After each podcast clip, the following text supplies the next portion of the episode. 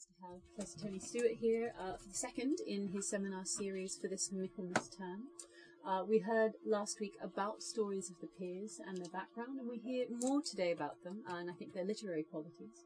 So, the title is Subjunctive Explorations of Fictive Vaishnava Discourse, or subtitle, How to Be Serious About Erstwhile Entertainment for the Masses. Mm. Thank you very much. Well, thank you. you want to flip that? so, um, one day Allah was holding court, and Haji Gaji Muhammad the Apostle took his seat. Now, by the way, let me interject. I'm I have put up here the spellings as they appear in Bengali. Uh, so phonetically, you know, if you know Arabic, if you know Hindi, I mean, you'll be able to finesse it uh, easily enough. But uh, I have a reason for doing that, which is uh, so that you won't automatically assume this is standard issue Islamic um, statements. so a saint arrived from Makkah and Medina, and they began to discuss the condition of the 32 worlds. Koda held forth there in one court with all gathered. He considered the possible means for salvaging the eon. Haji Gaji Sheikh Farid suggested one possibility. What if Manik were to appear as the son of Badar? Among Hindu clans, he would be known as the true form of Lord Narayan. In Jabon families, he would be known as Manik, the ruby whose power blazes forth. In the first edition of his survey of the pir literature of Bengal, titled Bangla Pir Shahitya Katha, Girindranath Das uh, separated the stories of the historical, or what he called the Oitihashik, pirs from the imaginary, the Kalpanik. But in the second revised edition, the separation was dissolved in favor of a simple alphabetical listing. As I indicated last time, it is ironic that the stories of the erstwhile historical pirs, such as Shah Jalal, have been highly unstable, being expanded, truncated, amended, uh, with entirely new tales added to the corpus over time. While the narratives of the so called imaginary or legendary, or what I'm calling the fictive pirs, have remained remarkably consistent over the last five centuries. The decision by Das to collapse his previous categories came about after criticism by Sukumar Sen, who argued that effectively all of the stories of the pirs were myths in the pejorative sense of that term. On one level, his position seemed defensible, but I want to argue that there are two fundamentally different types of these stories. those that do correspond to historical figures with fabulation added, and those that are coherently conceived fictions. Now, last time the question was asked, how do we know they are fictional? There are three ways, and the presence of the fabulous is not necessarily one of them, though it always is included. uh, it's a fairly standard requirement. Um, oh, come on in. Yeah. Uh, it's a fairly standard requirement for hagiography. And as you recall last time, I count these tales as fictional hagiographies. The stories self identify as uh, there's a seat over here if you'd like to come in. Yeah. the uh, the stories self-identify as Katha, Panchali, Kissa, Kahini, Jatra, Palagan, and so forth. So their self-description invokes genre where the stories of the erstwhile historical saints do not. Most of the specific place names in these tales do not exist. So much of the geography is fictional. The tales are often lumped together as qualitatively different from those of the historical pirs. as one author, Radhamohan Tark Alamkar, uh, Alamkar uh, Bhattacharya in the 19th century wrote in his work on uh, Shattopir, uh, and this is after giving encomia to uh, Brahmins and a whole uh, host of others. He says, In a custom manner, I circumambulate and bow in full obeisance to Shattopir. This illustrious lord illuminates Makkah in the company of Mordhogaji, I fall at the feet of Dorfa Khan Gaji, who resides on the banks of the Jahnavi at the Tribeni. I make fair greetings to Borokan Gaji, a village pir who gallops on his Arabian steed, which we just saw, accompanied by a hundred tigers, just by remembering Shattopir is one relieved of all dangers. Uh, I might add, every one of these, this is all but two of the set of uh, fictional pirs, and they're the only pirs mentioned by name uh, in the opening of this text. Because the tales are fictions, romances, and I won't go through all the analysis of why they can reflect all the features of the Western category of romance, the terms of discourse for these narratives are literary. But as a subgenre of romance, they are hagiographical, which means they articulate a distinctly religious, bi- uh, religious biography, uh, a biographical image, sorry, uh, correct that, composed of a life narrative, or the bios, that is coupled with a religious ideal. This is not a simple displacement of the history myth distinctions that we talked about last week. And while Hayden White argues that all histories are fictions, we are arguing from the opposite direction. The fictions must be analyzed as such with tools commensurate to their nature, but remembering that these fictional works themselves have histories. In a manner recognized today to hold for any literary text, the hagiographical narrative of the biosis fiction creates its own unique, self contained world that has an end and a purpose in itself. It is self referential. These worlds are autotelic. The stories can be detached from and be read independently of context, that is, each text can yield a purely literary reading and all that classification implies. And many of the tales of the pirs and fakirs and bibis and puranis and devis and sadhus and jogis circulate just like that. One might even primarily argue like that, uh, always, when delivered in jatra or other performative modes. While the circumstances of a tale's creation and reception do impinge on that fictive world and condition it, it is primarily by relying on unstated presuppositions regarding the way the world works, the presentation of images rather than arguments that indirectly reflect the religious ideal, however, however vague and imprecise. But because they're fictions, these narratives cannot articulate a religious ideal in explicit terms of precise sectarian doctrine or even attempt to propose a systematic theology.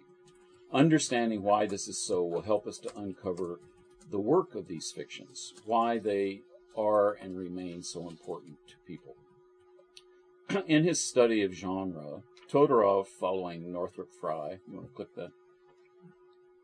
uh, argues that one of the most important inherent structural features of the fictional narrative, whether fable, parable, myth, epic, or novel, is that the narrative is never subject to the truth test. Truthfulness will not arise precisely because the texts are in some basic way literary. The narratives are neither true nor false precisely because they are fictional. This is quite a different proposition than the one than the one that is most often adopted, which is to say that because they're fictions, they're not true. We hear this all the time. Rather, they are neither true nor false in the ordinary world of things. The first authors of the fictional pir narratives, whether named or anonymous, had no need to declare the truth value of the narratives, though it is clear that they too sometimes wondered whether they were conveying something acceptable. for one will encounter the disclaimer, which is often heard among purveyors of hadith literatures no one knows for sure, or only God knows. okay. Yet many of the narratives do contain overt, albeit unsystematic, statements about the nature of the divine, about occasional religious practices, and even hint obliquely at small features of what we would consider to be doctrine. But the worlds they create are autotelic, contained in and of themselves.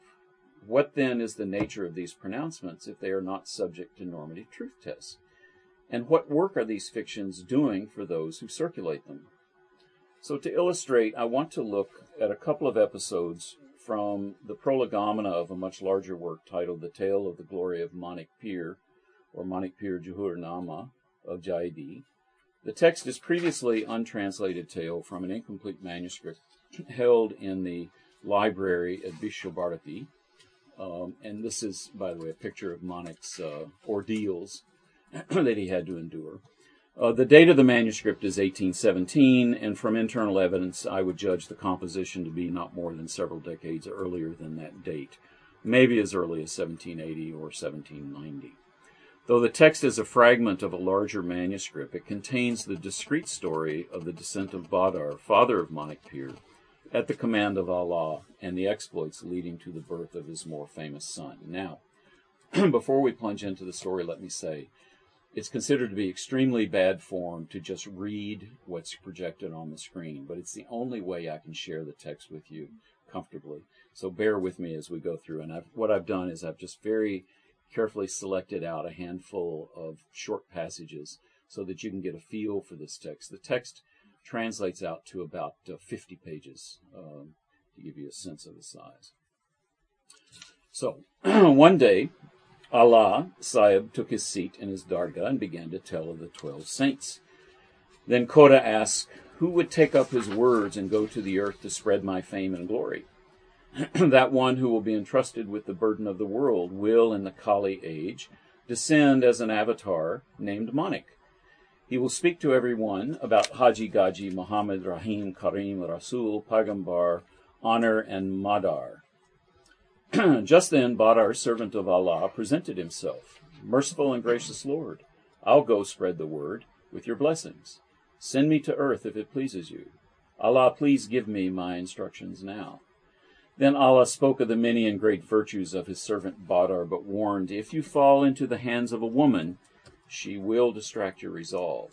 Badar responded, Of that I'm completely ignorant. Please explain. when he was finished, he again enumerated Badar's many qualities, and upon receiving this benediction, Badar begged his leave. Now, Badar was then outfitted uh, as a fakir. And when he put on his shoulder bag, Allah opened his mouth in a wide smile of approval, and the summoner, the Dawan, gazed at the three worlds therein. His faithful follower affirmed to Kota his commitment, then prostrating himself before Allah, he departed for earth. Badr drops down from heaven in Lahore, where he makes his way to Delhi, and then rapidly on to Bengal by the recitation of the incantation Dam Dam Madar, which is a Madari um, a mantra which is used for uh, all kinds of things. So, by the very breath of Madar is how we might translate that, enabling him to cover great distances in a moment. Now, there's a break in the manuscript, and you can see here where the scribe has tried to mend it, um, piecing it back together um, with the help of uh, you know greater powers. so we pick up the story when Badr winds up in Saptagram in southern Bengal the place where Ganga Devi descended. At the landing ghat of Triveni, he found rishis and munshis performing tapas to get a vision of the goddess, but they'd been unsuccessful. So when the fakir addressed the crowd, would you explain to me why you're sitting here waiting? Some said to themselves, What is this lowly shaved head talking about? Another said, We're undertaking austerities for Ganga. That's, what you know, what's it to you? Badr covered his ears and with his hands muttered, Allah, Allah, what an awful and stupid thing to say. He who in his mind chants, and the word is jopi there, God is great, will turn the tide. Seating, seated in his aerial vehicle, his Biman, Koda will appear here, and with an unsullied heart call Ganga. Pay heed to what I say, or better yet, let me invoke Ganga, and, and may you behold for yourselves. When Badr spoke these words to these spiritual practitioners, Padris, it was like pouring ghee on a glowing fire. So uh, they go on to disparage him further. Badr summons Ganga, who grants the sages their desired vision. But observing from his aerial car, Allah sends a white fly messenger down and commands Badr to capture Ganga and tie her up in his shoulder bag. He only releases her when she agrees to float stones from Lanka to Bengal to build a masjid on the spot. He then enlists Vishvakarma to do the needful. Then he heads to Chittagong, surfing the Ganga on his wooden sandals. Sometime later, back in Delhi, we don't quite know how he got there, he decides to uh, propose and marry to and marry the, the Badshah's daughter. The king, however, uh, was not amused and uh, threw him in the dungeon, but he escaped. Badr vowed revenge, so he summons his army of tigers who carry away the princess Dud Bibi while she sleeps, reminiscent, of course, of the story of Kamar al Zaman in the Arabian Nights. When she wakes, the Bibi quite naturally wanted an explanation. And Badr replied, Listen carefully. The Badshah humiliated me in court, so I summoned all the tigers. By the way, there were 25,000 that showed up to help him uh, execute this. Uh, complaining all the way, I might add. Uh, now you must marry me and all will be well. Dud Bibi replied, Well, I have one stipulation. In the Treta age, I was devoted to Ram Narayan. After that, I lived in Gokul as a cowherdess. In the home of Nanda and Nandini, I always fed uh, Krishna butter. Assume your four-armed form and show it to me. I presume that if you can do that, I will marry you. Badar instructed her, Bibi, please do as I request. Close your eyes and you will behold this very form. Bibi closed her eyes and experienced a thrill. Casting off his garb as a fakir, Badar assumed the form of Lord Ram. He held a bow in his left hand and an arrow in his right, when Lakshman held a royal parasol above his head, while Lakshman. when the daughter of the Badshah beheld this, she was astonished.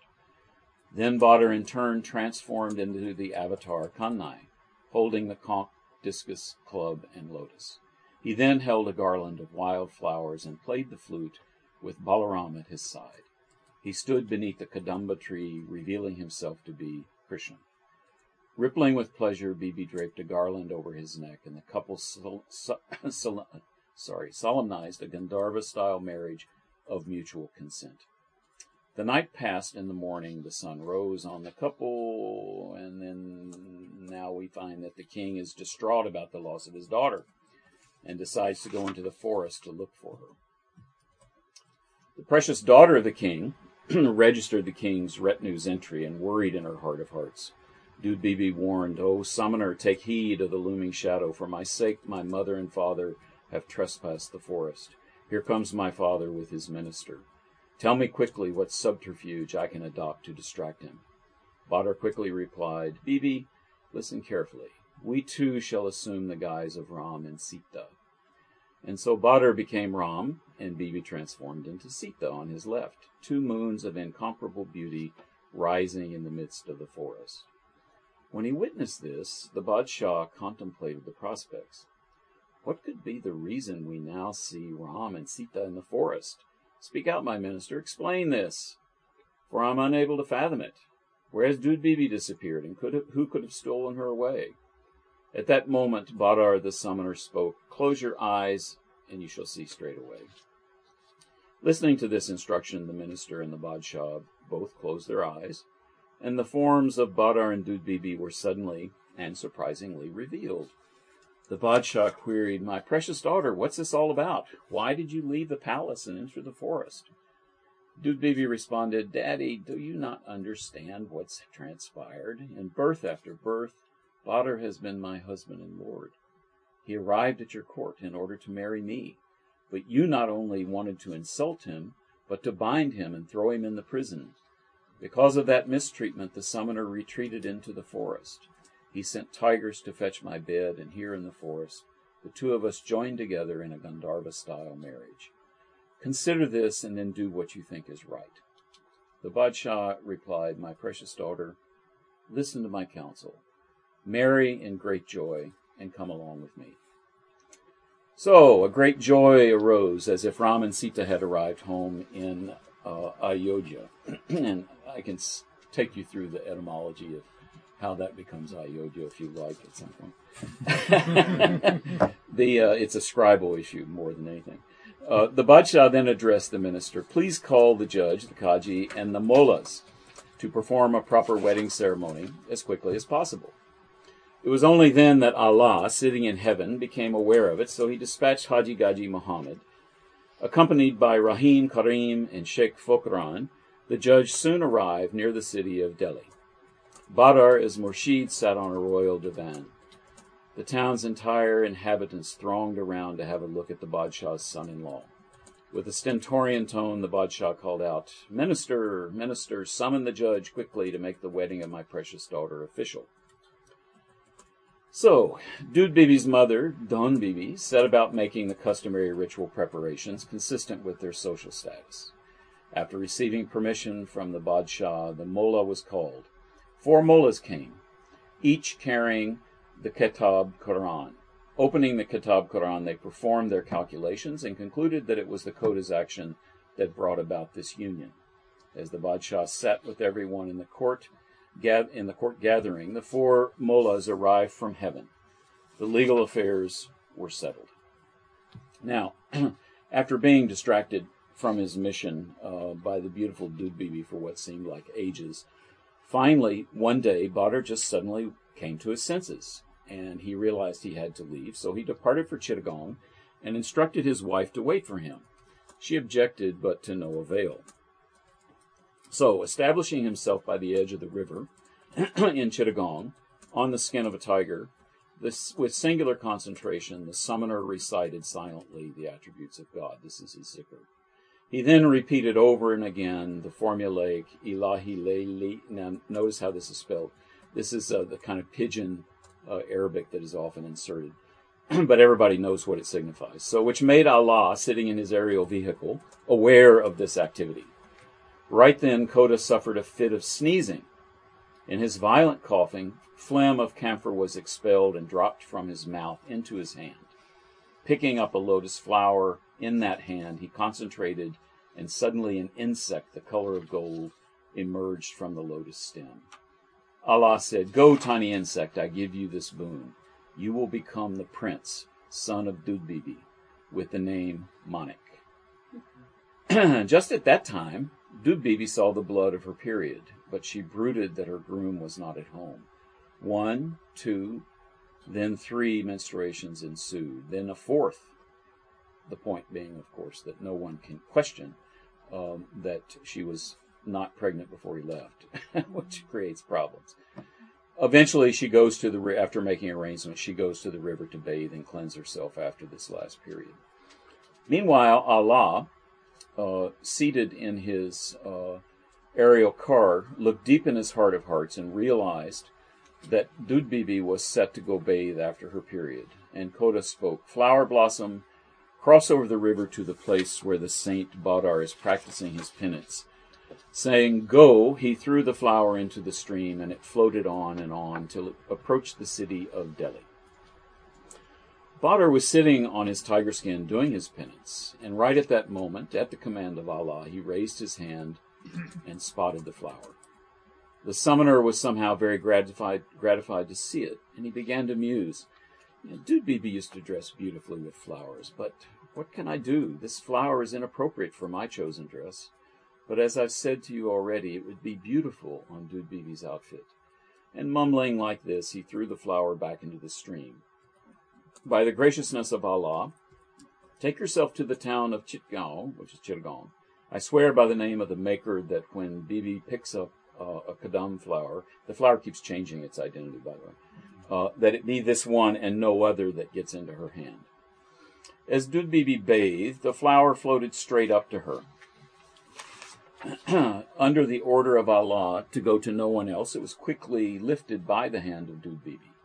When she looked at the lotus blossom, she experienced, experienced a bliss, but then sadly remembered that Badar was no longer at home. As if in a daze, Dudbibi quickly then returned to her quarters and had herself dressed in her various ornaments and jewelry. Even though it was at the very end of the day, she dressed herself immaculately, and her wavy hair fanned out just like a peacock's red tail.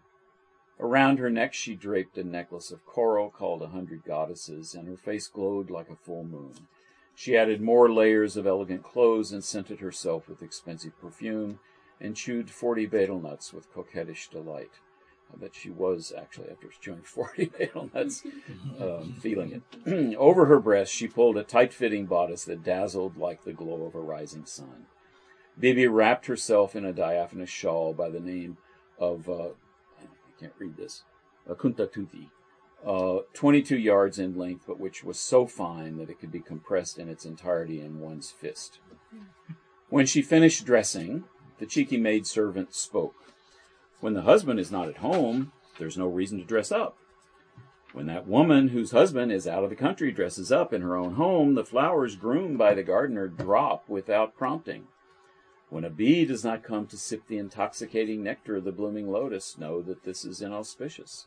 A woman in her youth, wasting without a man. A woman in her youth lies awake for four watches of the night, listlessly passing the time, while her husband is in another land. So when the maidservant had gone on prattling like this for quite some time, Bibi was suddenly overwhelmed that her husband was not there. Now she was beside herself and wept inconsolably. Feeling hurt and deprived, Bibi retired to her private quarters. When she stretched out on her raised bed, she silently muttered three times, Eddallah. In her heart, she thought over and again of Badar the summoner and that lotus flower Bibi pressed hard against her heart. now, seated in the aerial car, Allah understood exactly why she did this, so he called out over and over again, Shaitan, Shaitan! At Allah's com- divine command, Shaitan presented himself. Go quickly, enter into Badar's body. Receiving the divine order, Shaitan wasted no time in going, and in the middle of the night he entered the body of Badar to incite him. in their dreams, the couple looked at one another. In that year, their paths, and then there's a mangled uh, line in the manuscript, their clothed bodies pressed hard together, their faces were mouth to mouth. In their dreams that night, the couple embraced. They kissed, they hugged, and they coupled in sexual intercourse. And then again, there's a legible um, part of the manuscript. Was the lotus Bibi held in her hand? That's what we can salvage of that last line. the insect crawled out of the lotus and up her nostril, then seated itself in the hundred petal navel lotus to take birth. Manik had entered Dub Bibi's womb. Bibi's sleep was interrupted and she began to fret. She groped frantically all over the bed, then wailed, You came to me and then you disappeared. And this is the sad situation that transpired for these two. Then Bibi called out for her maidservant and began to tell her.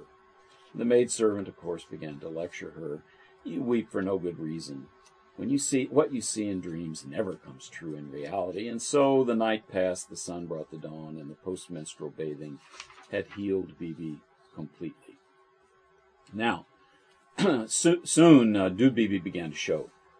So when she uh, gave birth, he was sec- the baby was secretly exchanged for a stillborn by what appeared, at least initially, to be a, the same malevolent servant. Uh, her son Manik, though, was whisked away in a copper um, uh, coffin or or uh, boat uh, prepared by Vishvakarma uh, in a manner that's familiar to everyone who's read hero stories. Floated on the waters, and then through the in- intervention of Allah, watching from his aerial car, was found and raised by a lowborn garland weaver. After a number of years, Badar again recalled his wife and decided to return. And where he stopped for lodging and a meal was none other than the garland weaver's house, where his son, Manik, was being raised. And unfortunately, this is where the manuscript comes to a halt. now, I'm going to switch glasses so I can see this a little better. Following Northrop Frye, it's easy to classify this as a romance with all the adventures of hero quest tales. And that category is sufficiently general that you're not doing violence to some indigenous Indic category by applying it, I think. And following Barbara Fuchs, uh, who has worked extensively on romance, we see the segmented narrative. The interruption of plots with yet another story is what generates the tale each episode producing what she calls a textual template for productive longing, which delays resolution, the delay itself paradoxically producing the text.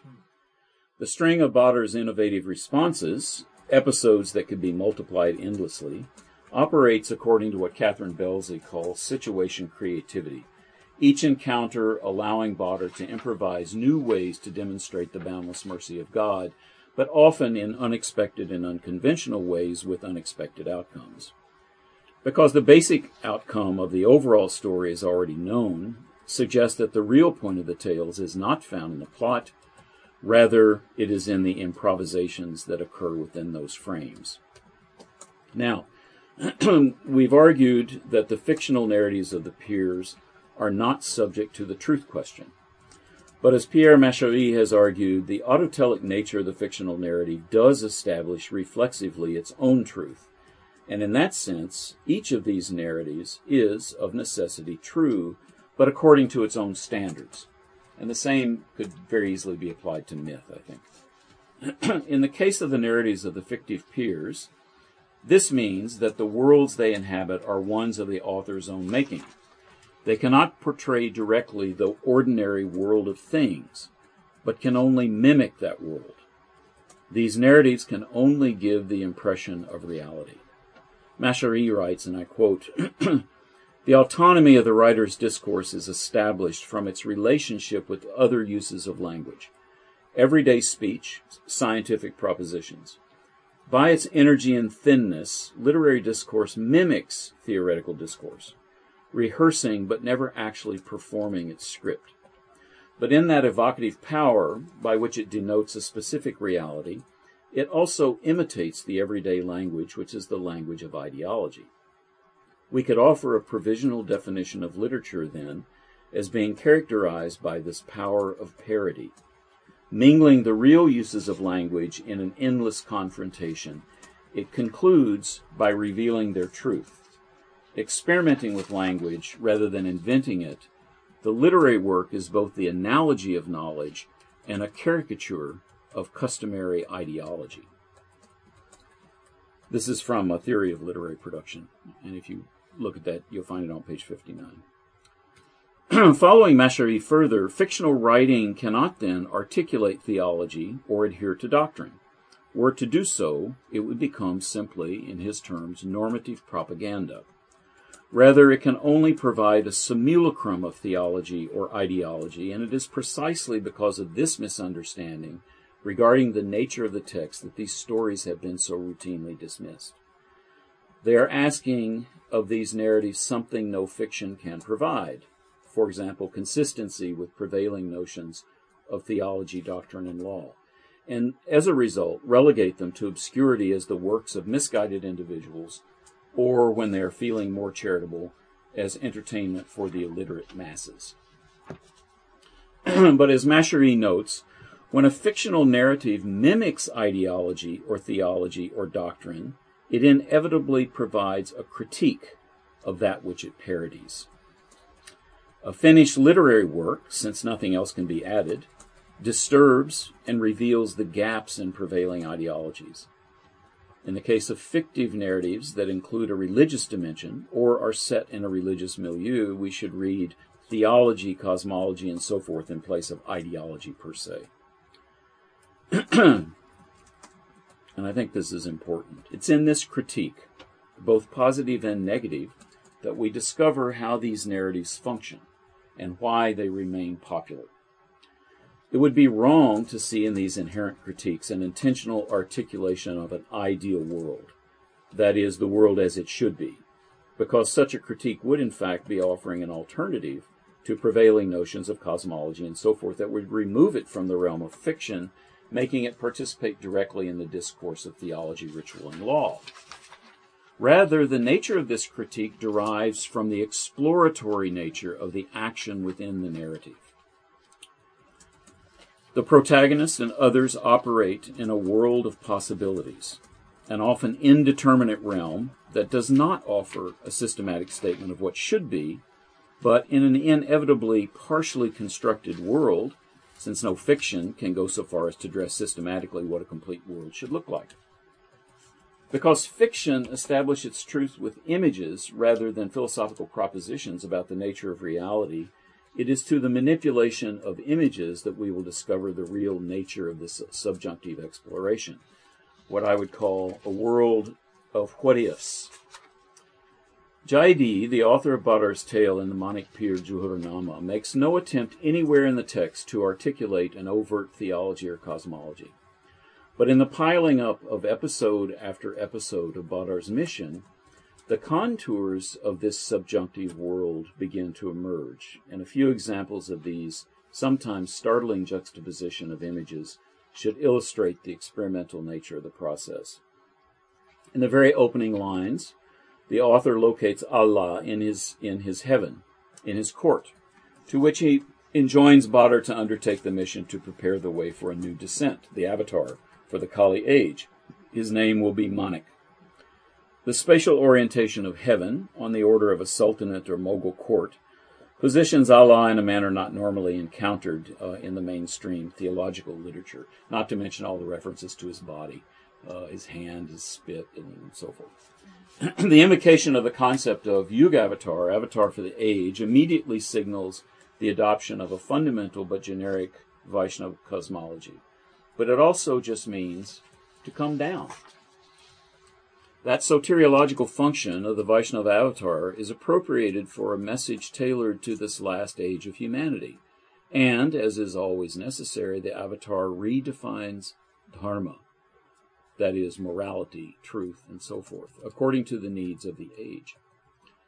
That, of course, starts with the Bhagavad Gita.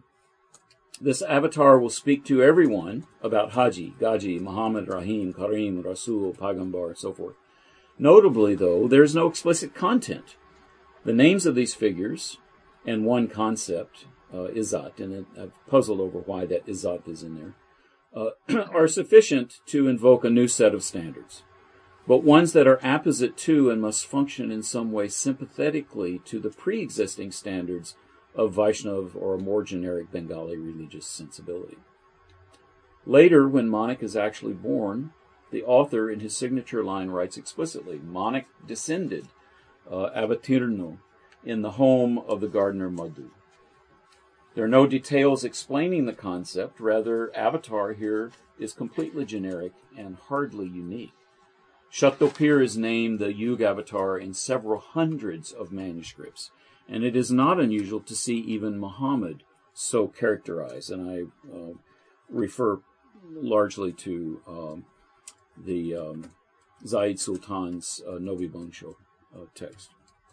Though Badar Pir is not declared to be the avatar of the age, but only the herald, because Manik is going to be the avatar of the age, when he meets Dud Bibi, and she indicates that because of her prior birth she can only marry some form of the god Narayan, he produces a serial revelation in her mind's eye that he is none other than Narayan himself, sporting four arms, then the avatar Ram with Lakshman, and her is Sita, and after that the avatar, and again the word keeps being used over and over.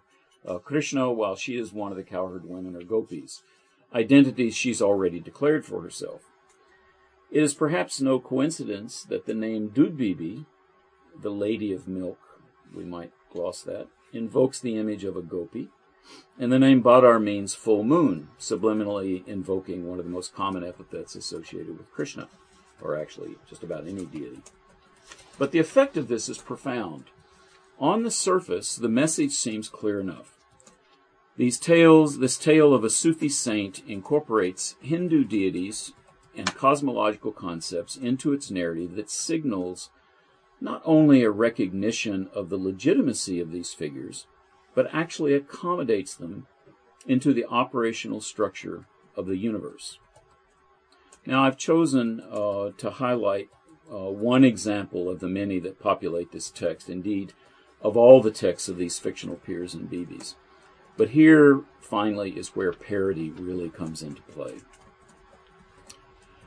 I follow Linda Hutcheon's A Theory of Parody. It's, it's uh, curiously about uh, 35 years old, but it's still, I think, about the best thing I've located.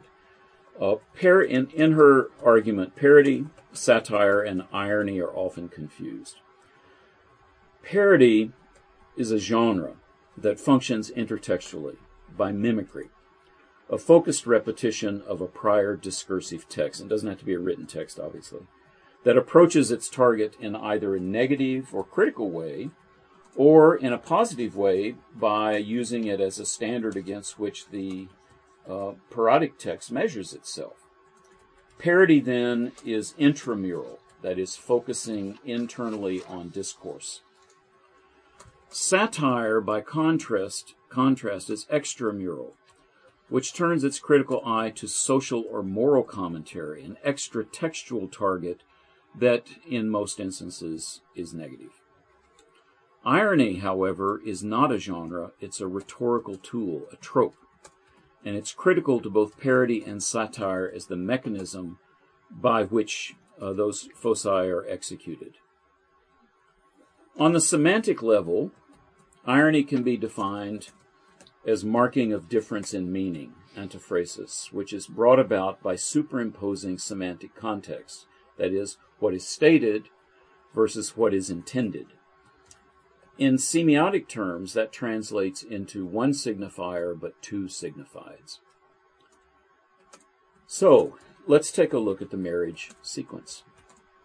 Yes, Hindu gods and goddesses are acknowledged, but they are not the supreme because even Badar Pir can assume their forms. Yes, Badar and Dudbibi embrace the classical Indian Gandharva style marriage of mutual consent, but it's only validated when the mullahs perform the rituals to register it before God. Yes, the astrologers can calculate the proper time, etc., for marriage, and I actually trimmed some of this out. but the source of those calculations must be the Quran, and it's actually quite extended. They they look like traditional uh, astrologers, and we can see this kind of uh, parodic rippling, uh, parodic reading rippling through the text. So as a result, Pir's meanderings encounters, uh, meandering encounters establish a new celestial hierarchy, wherein a pir, a friend of God, is deemed to be superior to the goddess Ganga. You might recall he tamed her, made her bring the stones. that same pir is equal to, that is, explicitly identified with, the highest divinity of the Vaishnav community. The result is not just a recognition or accommodation of Hindu divinity, Hindu cosmology, and so forth, but an actual appropriation and then incorporation of it into a new Islamic cosmology. Initially, Allah seems to be the analog to any of the major deities, such as Vishnu, Shiv, Indra, and so forth, but it soon becomes apparent that he's above them all in a unique position of divinity. The Vaishnav divine hierarchy finds itself incorporated into a new structure with Allah as the supreme. Now remember Badar looking into the mouth of Allah, not Krishna, uh, not only demoting those Vaishnav divinities to just another set of celestial figures who have power granted to them by Allah, but because there is but one God. Probably closer to a, what shall we say, a popular retelling of Ibn Arabi's Wahdat al Wujud, or the unity of being. Uh, probably not technically Tawheed, uh, the unity of God, for all kinds of, of technical reasons.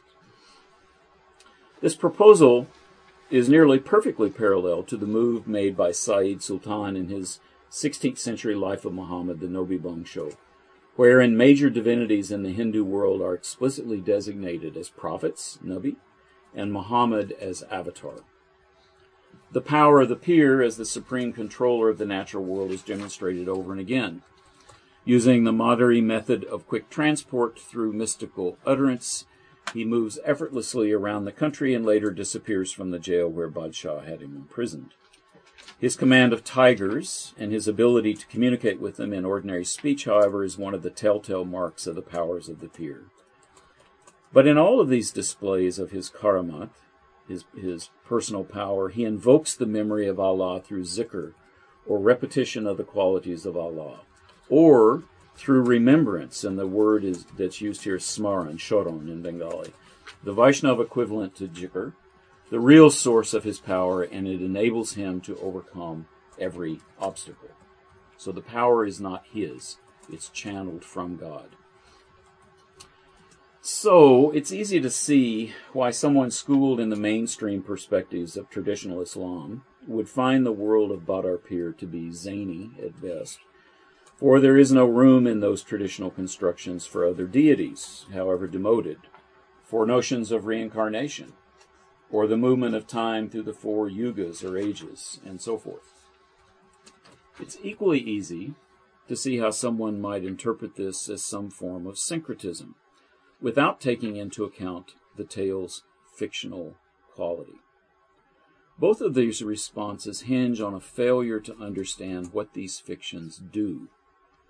They allow authors to explore worlds of their own making, an exercise that is, I think, very importantly, freed from the strictures of the legislative authority of theology, law, and history laid down by the mainstream Islamic traditions. It is a way of test driving ideas that run counter to the prevailing trends, which, by virtue of this effort, must not be completely satisfactory in their totalizing rejection of the Bengali world into which Islam entered. In this case, the experiments point initially to a desire to accommodate Islamic perspectives on the nature of the world to a prevailing cosmology that is clearly generically Hindu, and more specifically Vaishnav in construction. But in the end, It demonstrates how the Hindu world can be appropriated and accommodated within a larger Muslim vision. As the adventures of Badr multiply to extend the narrative, the broad strokes of a new cosmology emerge in a grand exploration. This exploration is one of the most important functions of fiction to investigate and invent meaning. This, by the way, is Bon Bibi, uh, another cycle of tales in this uh, set. She is raised by tigers and rules over the Sundaban. Mm-hmm. the exercise in establishing a seeming equivalence of cosmologies and then adjusting it to reflect the real structure to be Islamic speculates and then explores ways that Islam might accommodate and incorporate a Bengali cultural legacy that is primarily Vaishnav and actually Shakto. In this world, then, one must rethink what conversion might actually mean. And this is a sort of uh, coda, I think. If an Islamic cosmology can be stretched to accommodate and then appropriate a Vaishnav or Shakta exper- uh, perspective, there would be no radical break with the prior tradition rather simply a displacement and reordering. For while doctrine in this scenario may be only a faint impression of the rigorous prescriptions of theology and law, the general perspective of the world and on the world is preserved on both sides. In this exercise, it's possible to see how Islam might be made understandable and palatable to its Bengali audience. Then, how that understanding could be subtly transformed displaced and then replaced by an emerging Islam, which of course is exactly what happened. The work then of these texts would seem to be a subjunctive exploration of how Musulmani and Vaishnav and even Shakto worlds might come together into a seamless whole. That is, how an Islam that was initially alien to the Bangla speaking world could turn itself into Bengali Islam. Thanks. That, that image